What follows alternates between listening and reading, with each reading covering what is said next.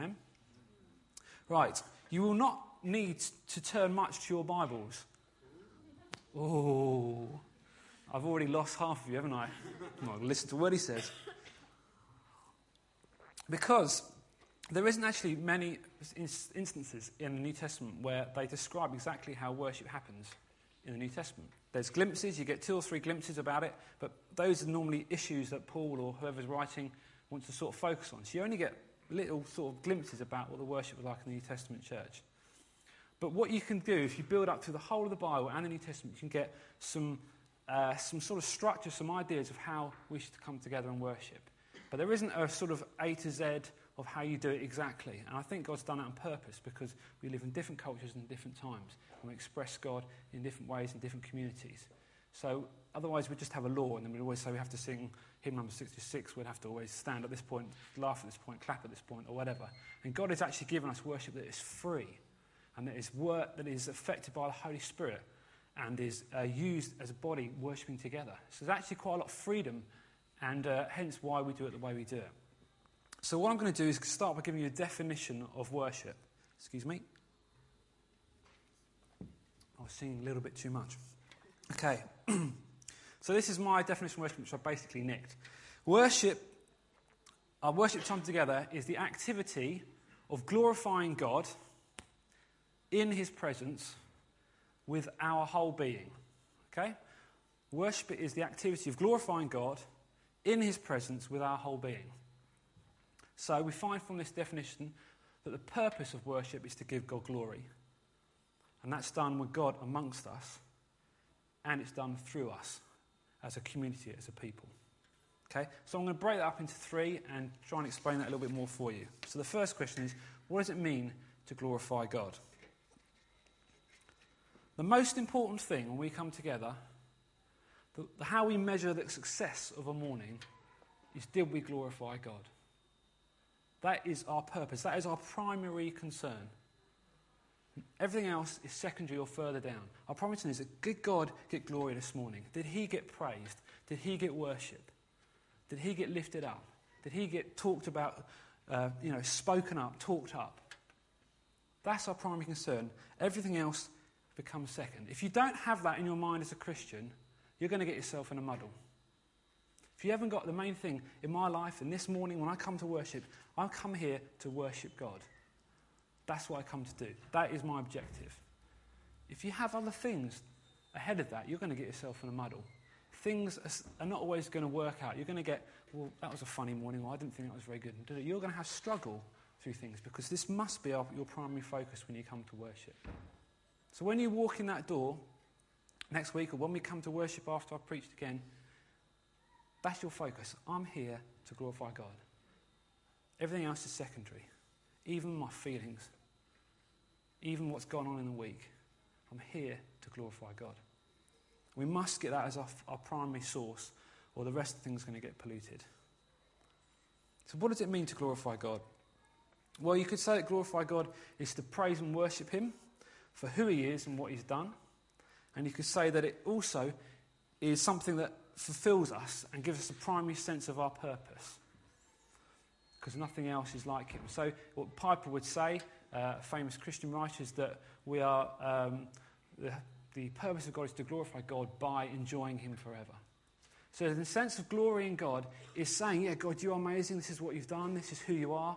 I'll give you glory. But it's also that we actually get caught up in that and we enjoy it and we, we say, God, you are amazing. I enjoy you. It's not just a statement, that was amazing.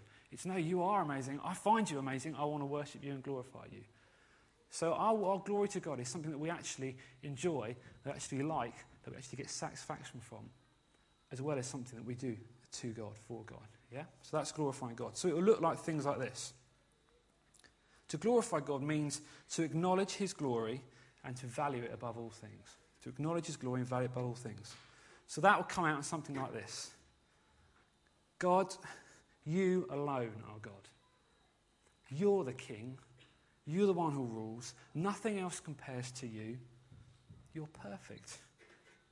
You're wise. You're all knowing. You are before all things. You created all things. You reign over my life sovereignly. You're, you, are, you care about the great things, you care about the small things. You are just, you are right, you are true. That would be an expression of glorifying God, acknowledging His glory and valuing it. To glorify God would also mean heartfelt gratitude. So it's a heart saying, Thank you, God. Thank you, God. Thank you, God, that you, that you saved me. Thank you, God, that you sent your Son to die for me. Thank you, Jesus, that you went on that cross, took my place, took my sin. That you took my sin on your shoulders and you, and you took it upon yourself. You drank my cup and you rose again. You beat it. Now that I can know you. Thank you, you've dealt with it. Thank you, you've forgiven me. Thank you, you've given me life. Thank you, you've, you've taken all my guilt away. I'm free and clean in you. Thank you, Jesus, you made it all possible. Glorifying God has a gratitude in it. Glorifying also can be expressed through our trust in Him. So we can sing songs like, I will trust in you alone. Even though I walk through the valley of death, I will trust in you. Glorifying God can be a say that you, I trust in what you are and who you are and what you've done, and not what's around me. That's another way we glorify God. We glorify God through our love for Him by expressing that, Jesus, you are amazing. I love you. I love who you are. I love what you've done. I love you so much. You, are, you, you have my affection above all things. I love being your son. I love just the way you are, the way you've created things, the way you've ordered things. I love all that you are. We also glorify God through our desire to obey Him. We sing songs like, Lord, I give you my life. I surrender to you. That glorifies God when we say, God, you know, I, I put everything before you. I will do everything you say. I would honour you. I want to obey you. That glorifies Him. We glorify God through our desire to know Him. Lord, I want to know more about you. Thank you for what I do know about you. But I want to know you more because you're so glorious. These all things glorify God. And these will happen on, on a Sunday morning as our worship time together in, in different ways through the songs that we sing, through testimonies, through our thanksgiving in, in praise, in uh, prayer, in music. It happens in our response to what God does to us as He works in us and changes us. It happens when we enjoy Him, when we, when we rejoice in what He's done. It happens that we're, in fact, we're a community of different people worshipping God, different ages, different backgrounds. All these things bring glory to God. That's what it means to glorify God. Before I go on to the next part, there are times that when we don't feel like glorifying God, isn't there? Am I the only one? Stuart's nodding. Am I? I am the only one. there are times when we don't feel like worshipping God. And feelings play a high sort of place of importance in our society, don't they? If it feels right and it's not hurting anyone, then that's okay. But we don't live our lives totally by that, do we? We don't, we don't do everything by our feelings. And even in this culture, when we say feelings are important, you know, there are loads of things we think, actually, I really want to do that, but I should. You know, for me, it's going, it's going to bed. I really want to stay up. I'm really tired, but I know that I need to go to bed. I feel like I want to stay up, but actually, I know I need to go to bed. If you do it from the little things like that to the, to the really important things, yeah, I don't want to go to work. I don't feel like it, but I'm going to go to work. I mean, that might happen quite a lot. You know, I don't, I don't really want to see that person, but I know I should. We don't live our life totally by feelings. And we shouldn't. When we come to worship God, we should come say, I'm going to give you praise no matter what. Above all things. Let's have that attitude as we come into worship. Let's have that attitude God, you deserve glory whether I'm as high as the sky or whether I'm low as you can go, I'm going to come and worship you. Let that be your attitude on a Sunday morning. That will dramatically affect your enjoyment and God's glory. Make it your decision. My attitude is to worship God. Look at the Psalms, how many times it says, I will, I will, I will. I will rejoice. I will sing. I will tell of your wonders. Just flick through that everywhere. It's an example to us. Let's be those who choose, I will glorify God. Okay, let's move on. What does it mean to glorify God in His presence? I'm drying up today.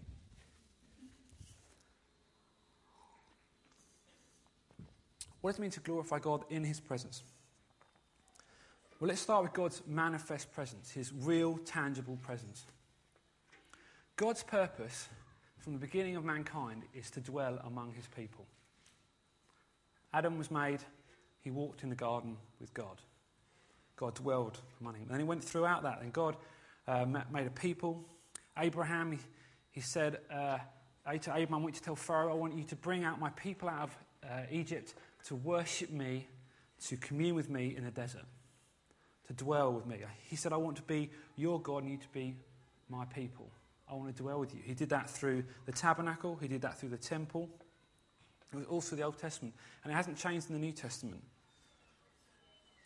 These were places where God was intimate, where God was manifesting his glory, his power there. Was tangible signs of God's glory and his presence. In his temple was one of the main ways that we see this. And now it says in 1 Corinthians that do you not know that you, talking to all of us as a plurally, you are God's temple. When we come to worship God together, you are God's temple. God now dwells amongst us. He's no longer restricted to a building where you'd have to go to a certain place or a tent at a certain place. But now the people of God spread out across the earth, that is where God dwells. That's why it's a special place. We can know God's manifest presence amongst us. See, worship isn't just I glorify God. It's not like I, I write a nice letter about how great God is and I send it to Him. No, it's actually a conversation. It's you next God saying, God, you are amazing. And He's there. And it's, it's you know, it's so much difference. If I had to go and uh, give you, you know, bare my heart, if I didn't a letter, it'd be one thing. But if I came and did it face to face, there's an interaction, there's a change. God is manifest amongst us in a personal conversation, in a personal experience. And that is possible because of Jesus. Because Jesus, his blood is shed. It says in Hebrews that we can enter we can enter, which is interesting, isn't it? We don't always, we can enter by a new and living way and enjoy fellowship with Him in His presence. If you go into 2 Chronicles, you see that the glory of God came upon the temple, and people were tangibly aware of it and felt it and know it and saw it. Well, now we are that temple, and we can know the glory of God amongst us. This should be part of our experience as a church. And this is what we're heading for. I don't think we see this nearly enough. God's manifest presence among us, yet we can enter into his presence. So, partly his presence means his manifest presence, but also the Holy Spirit lives in us and works in us. So God can be present in his Spirit amongst us. The Spirit can talk directly to us because now we are filled with the Spirit as believers. We can know God, we can hear from him, but also we can hear from God through other people. So this has happened sort of in the gifts of the Spirit and things like that. But I want you to know that God could be present amongst us by speaking to you. So you can be in a time of worship and uh, God can come on you and just bring his peace in a difficult situation. His peace can flood your heart. You know, just, God, oh, peace. I feel the peace of God. I shouldn't do. Things are not peaceful, but God, I know your peace. That's his Holy Spirit coming with his presence. You may f- know God's presence when someone uh, hears from God and has a word from God about your life and they come and speak to you. Think, wow, God knows about me. He's, he's managed to speak to someone else and they've come to me and go, well, God cares about me. God's for me. You, you experience God's presence in that way. So those things happen through the Holy Spirit, through the gifts of the Spirit. So, like uh, words of knowledge, prophecy, healing, tongues. These all things show that God's present amongst us. And that happens through the body. Okay? And this is an important part of our worship. We call it body ministry. Okay? Worship time is not a concert. Okay? It's not a concert. A concert is that the guys up here do this and you can join into a certain degree in certain ways. You can't come up and start playing the guitar. You can't come and say, actually, I want this song, I don't like that one. You can't say, you know, you there to they entertain you and you, you have a part of it, you do sing along and stuff like that. This is not a concert. These guys up here are not the ones that run the show. The overseer of the meeting, whether it's Chris, Rich, or myself, we don't run the meeting. The Holy Spirit comes and uses us all to run the meeting, to affect the meeting. Now, my, the way I see it, the worship leader is almost sort of one who kickstarts it for us, helps us focus, helps us say, you know, this is why we're here, because we need a bit of that, don't we? But then almost it's open game. We've got God to do what He wants to do in us. And God wants to use all of you in our worship to give Him glory in different ways by praying and speaking out and singing and choosing songs and prophesying. All these ways, God wants to use each of us. And if we actually, the Bible says about the body ministry in 1 Corinthians, if we, that we all have a part to play. And therefore, if you know one part of my body is not working very well, it's going to affect the whole body. It's a community thing. So I want to encourage you that God can use you and will use you to affect our times of worship, to bring his presence amongst us. Okay, I'm going to move on quickly. That was it means to worship God's presence. What does it mean to worship Him with our whole being?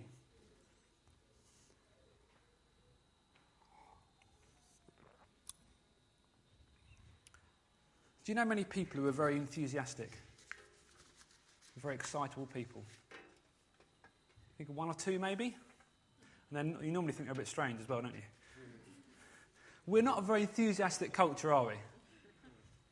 No, we're not. We're pretty quite passive.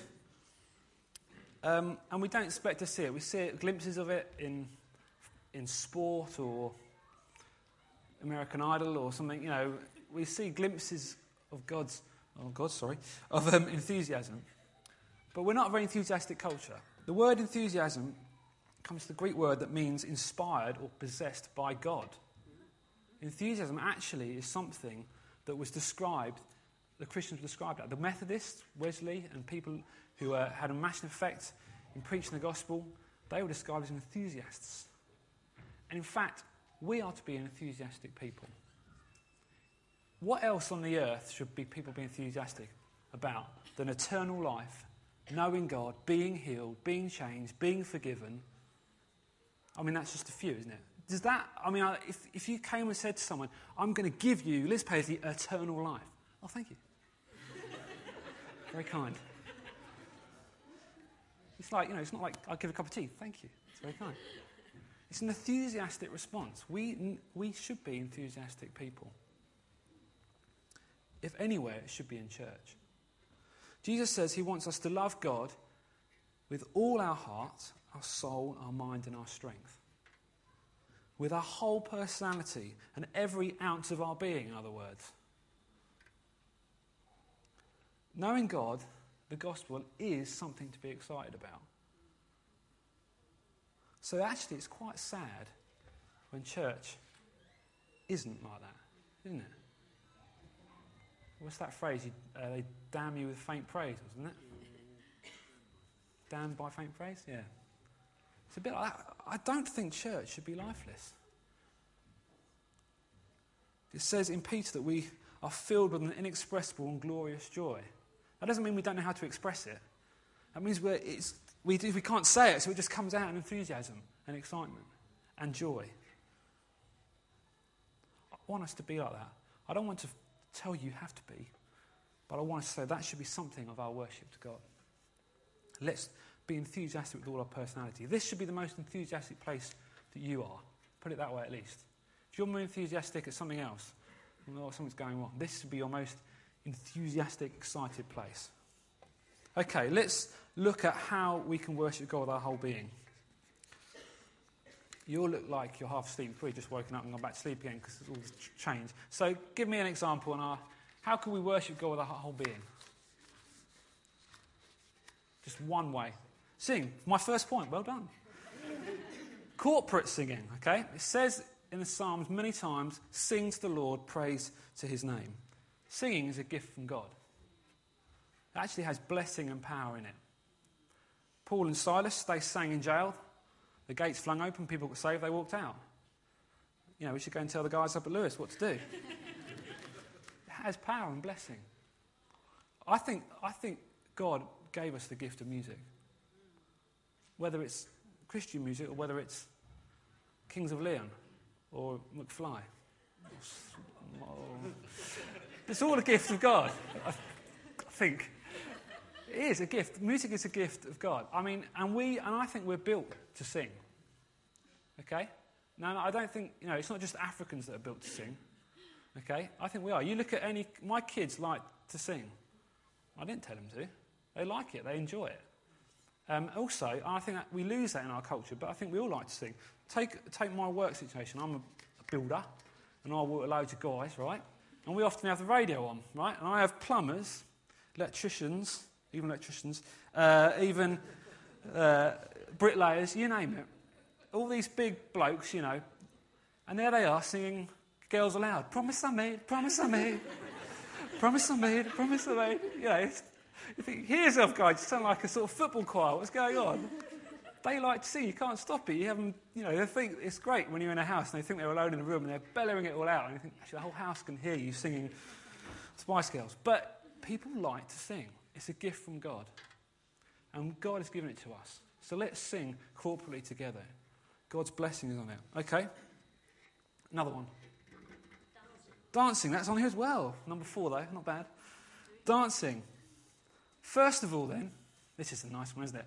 Some of you are feeling itchy already, not because you want to dance. First of all, God dances. Okay? It says in Zephaniah that God rejoices over us with singing. And that word rejoice is about dancing. It means to spin around in delirious delight. Now, that's an impression of God I don't think you put in your mind before, did you? God spins around over you with delirious delight. Okay? Let's go with the logic of that. We are made in his image, are we not?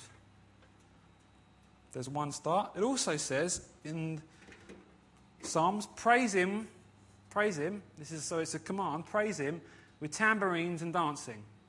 I'll deal with tambourines first because that's a worry for all of us, isn't it? okay, let me hear what I'm not saying here. That, I think that's culturally, that was the instrument. That was the guitar of the age, I think. So everyone was like, yeah, we're going to dance. It's going to be tambourines, okay? Bells everywhere. So I'm not saying come with your tambourines next week. In fact, I'm saying don't. All right? But dancing, yes. God said, pray, uh, God, God encouraged us to dance and delight in Him. He also, I think also that it's an expression of community. God, see, God wants us to be a people. Yeah? And he wants us, he dwells amongst his people. There's something special about us coming together that is different. We don't do worship. We could, we could do worship, right, that we have no one here and it's all done by telephone or video, and we all stay at home and do it like that. You may think it's great, I could sit in my pajamas, that'd be fine. We don't do that because there is something about being together as a people that God blesses and likes and wants and is part of. And so there's a community. That's why we that's why we do it, because it fulfills our purpose, not just because we have, what do we do for the first half an hour, kind of preaching about something else. No, it's part of God's purpose for us. And it's the same with dancing, it expresses community. It says in Jeremiah, Then shall the young women rejoice in their, to, to rejoice and dance. And it carries on. It's not just the women. And the young men and the old shall be merry. I will turn the mourning into joy. I will comfort them and give them gladness of sorrow dancing was often a communal dance, often a round dance or something like that. I'm not quite going that far and saying we should do the can can together. I'm probably again saying no.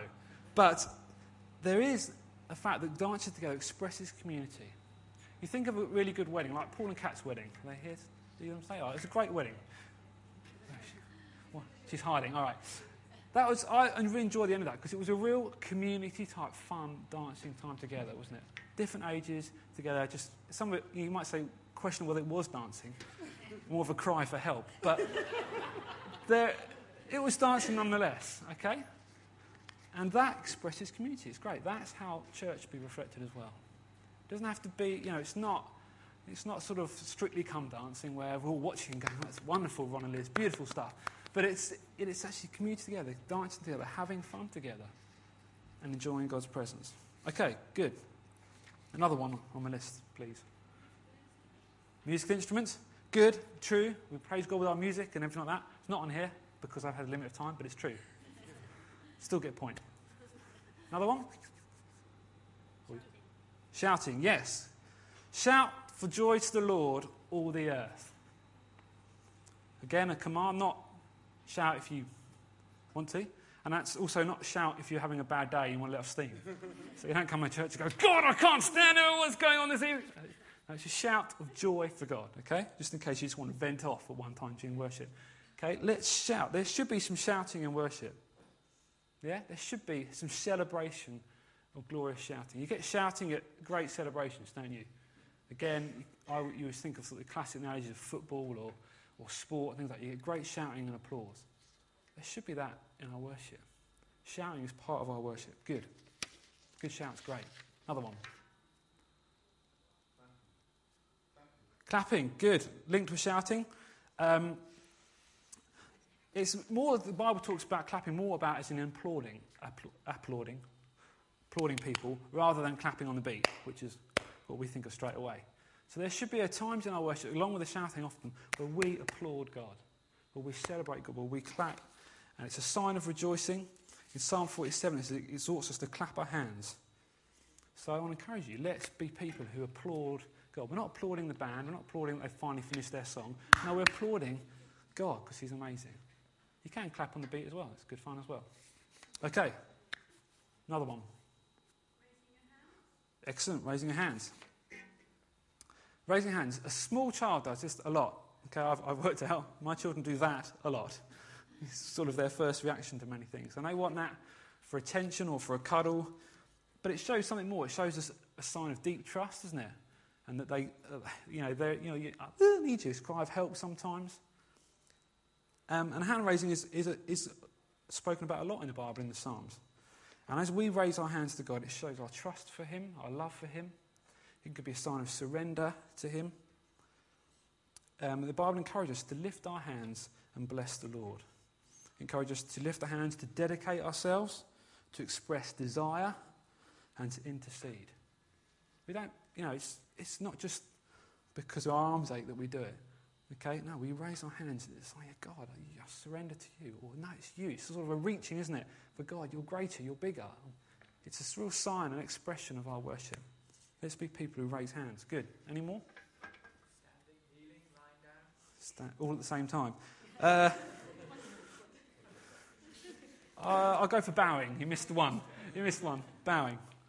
Um, Bible talks about bowing before God, which implies submitting, revering, worshipping something. It says in the Bible that one day all will bow their knee. And I think sometimes in worship, the right response is just to bow to God and say, Well, you are God. I just surrender to you. I give everything to you. So we'll, we often think of people in front of idols bowing, but we need to bow before God. I think it's a good expression of where we can be in worship. Have I got any more before I ask? Uh, one more obvious one. Silence. Silence. That is not here, but yes, it's true. Silence could be the way we, we just think God's here in this place. I think of I'm not, I'm not going to say anything because God is here. I'm just going to awe and revere Him. Good. Yes, praying. Good one. We haven't said that one. Praying. The Bible tells us all time, encourages us to tell of God's mighty deeds, to thank Him, to praise Him, to delight in Him. Let's have a variety of prayers to God. Let's, that is part of our worship. It's not that we're filling in the gaps while the, music, the guitarist tunes up.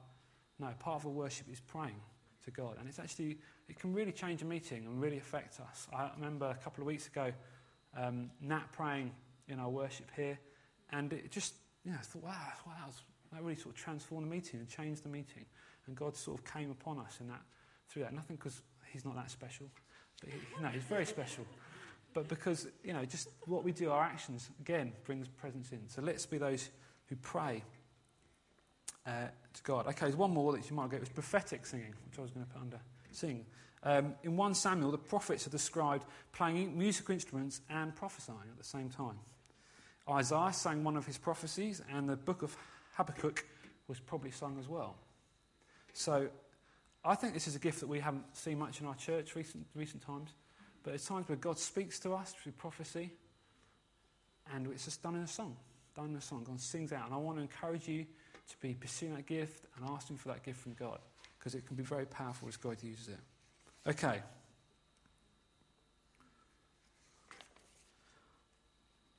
Right. So God wants us to worship Him in a whole being, with a whole spirit, our mind, and our emotions and our body. And God doesn't ever want us to be a passive spectator. Okay? If you're a visitor here, you can be. You can do what you like, that's fine.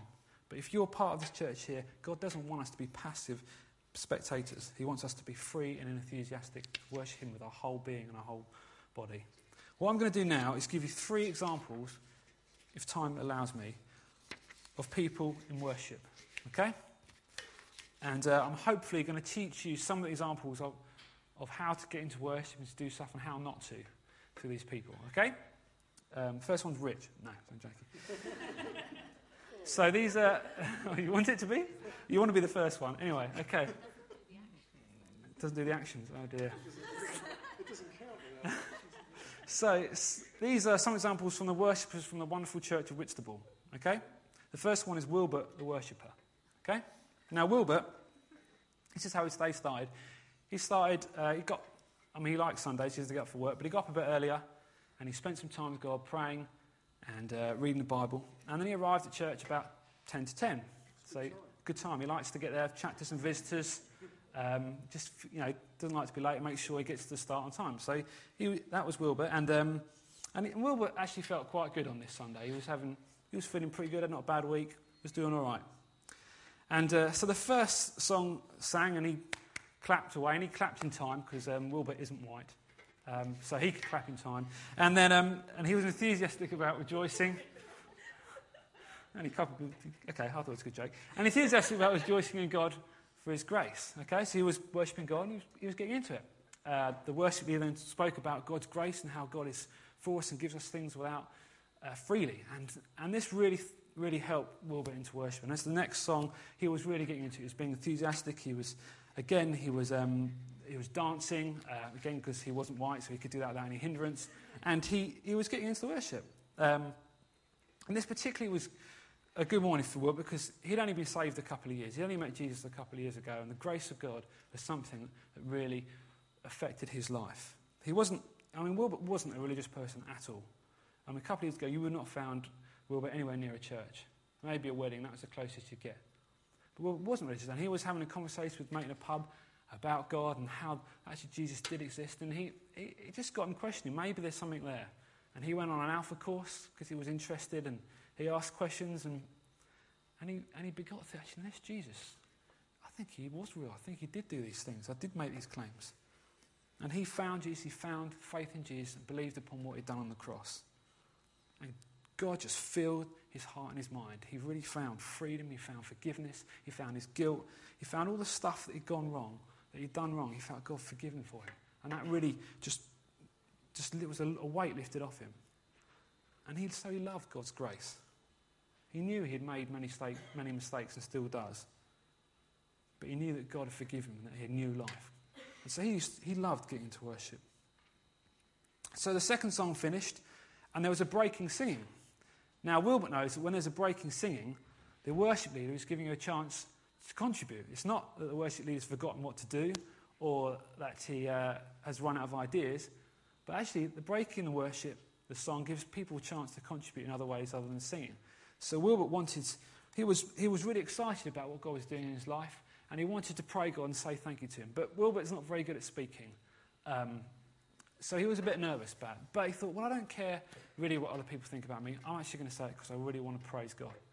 And he did that. He stood, he went out and praised God for what he was like. And, and it really sort of helped the meeting. And people really were enthused by, incited by his praying to God. And then there were some other people praying, and someone was reading another bit from the Bible about God's grace. And uh, it was, you know, people were getting really enthusiastic about this amazing God that they serve. Um, and then so they went into another song, and it was a real happy song. There were people dancing, people doing the river dance, some hopping around, um, which is cool dancing. It was a great atmosphere. Um, you know, like a wedding or almost like a, a, football match. There was real cheering and applause. And that, yeah, as the song finished, just a great cheer arose up for God's grace and what He'd done. It was, it was, was like being at a football stadium. Wilbert loved it, and he loved the fact that this felt right because it was for God. I thought, yeah, this is who should be praised and worshipped. Uh, the guy next to Wilbert starts to sing another song after this. Uh, it wasn't perfect pitch and it wasn't, you know, perfect start, but it was a real right song for him. It was a place where they continued to worship God and it fitted well. So, and Wilbert wasn't surprised by this because he knows that it's not all up to the worship leader, but actually that it's a body ministry and that people have an effect on it. So that was a great morning, and Wilbert thought it rocked. Okay? Wendy, the worshipper. Go to our second one. Wendy. Now, Wendy, uh, she, didn't have, she didn't have time in the morning to spend with God. Um, And actually, she, she didn't think she was going to go to church. But at the last minute, she thought, okay, I will, I will go to be with the church and worship God. And so she arrived just before 10. Um, now, the worship leader was talking about God's goodness and started to sing a song. Um, but Wendy didn't really feel like worshipping God, because actually, in fact, talking about God's goodness was a bit difficult for her because stuff had been really hard. She just got dumped, um, she just lost her job, and it rained this morning and she's got fluffy hair. And so that would really just put the capping on it. She wasn't happy. Um, but as to her credit, as she looked at the screen and was thinking about the words about God's faithfulness and goodness to her, she thought, no, he is good. And, and she thought, I am going to worship him. I don't really feel like it, he's being that good to me at the moment. But I know that actually the truth is that God is good. So she started to sing and to praise him. As she started singing and praising God, and this carried on with a couple of songs, she, she really sort of began to feel a little bit better. And her emotions sort of seemed to be turning towards actually, I'm enjoying praising God. Um, and then someone came up to the front and they had a word from God, a word of knowledge. Uh, and it was just about uh, Wendy's situation exactly. And she thought, wow, they're talking to me. God's talking to me. Um, and uh, she was a bit concerned that they might want her to go up and be prayed for, and she had fluffy hair, so she didn't want to do that.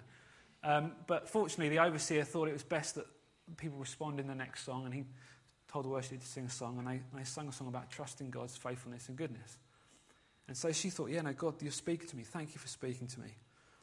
And, uh, and so she sang this and meaning every word.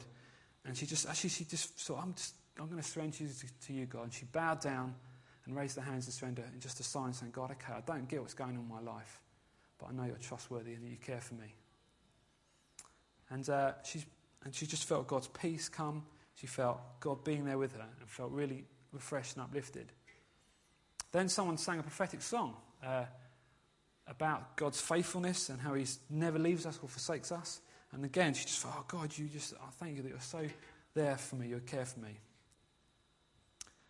And God, she really met with God that morning, and she was so grateful that she got out of bed and came to church. Okay, last one quickly. Wally. Here we go. Not difficult, was it? Wally the worshipper. Now, Wally often lived up to his name. Uh, I don't really think Wally actually understands the purpose of the church, but he does go regularly. Um, and uh, but church didn't always, well, rarely lived up to what he wanted it to be or what he hoped for it to be. Um, this morning, Wally arrived at 10 and he was actually in quite a good mood. He was feeling pretty good. Um, his team had won last night and he was in a good mood. Oh, but as he got in, he realised that Gandhi Gordon was worshipping, leading the worship. So now Gandhi's not his favourite worship leader, and so he was a bit, bit gutted by this. And then to top it off, um, Titch Rutt was overseeing the meeting. So um, he, he was a bit, oh, well, fine, never mind. So he, he, he wasn't really, he, that sort of put in his joints out, and he was sort of just singing, but not really getting into it, I suppose. Um, but to make matters worse, everyone else, well, there seemed to be a lot of people getting into it, and actually people were really having a good time. And, and you could really see that God was moving on people. And uh, God's here. And that, and that really made Wally was like, why don't you ever meet with? God, what's going on? See, the problem with Wally was that he was a Wally, and um, he, he didn't really realise that the, the promise says, draw near to God and he will draw near to you. He knew that part. But the second half is that we need to purify ourselves and cleanse our hearts. And you see, the problem with Wally was that he actually had a real problem with sin. He was totally addicted to pornography. And he couldn't shake it. Whatever he tried to do, just, he, he kept asking forgiveness, he kept, but it just seemed to be something that he couldn't get out of, a cycle that he couldn't get away from. And it made him feel terrible and rubbish. But no one else knew about it. And maybe that was the problem with Wally, that he kept it secret. He didn't know how to deal with it. So, this sin sort of kept him back from God. And I think Wally never really pressed in or met with God because he wasn't willing for God to have complete control and to take over his life and to be humbled. Someone brought a word from God saying that there are people who felt locked in bondage and chains and that God was willing to release them. I never found out if Wally took him up on it, whether he just decided to go home. Okay. What I've tried to do with those three stories is give you a bit of an idea of how you can respond to worship. I want us to be a people who, who glorify God.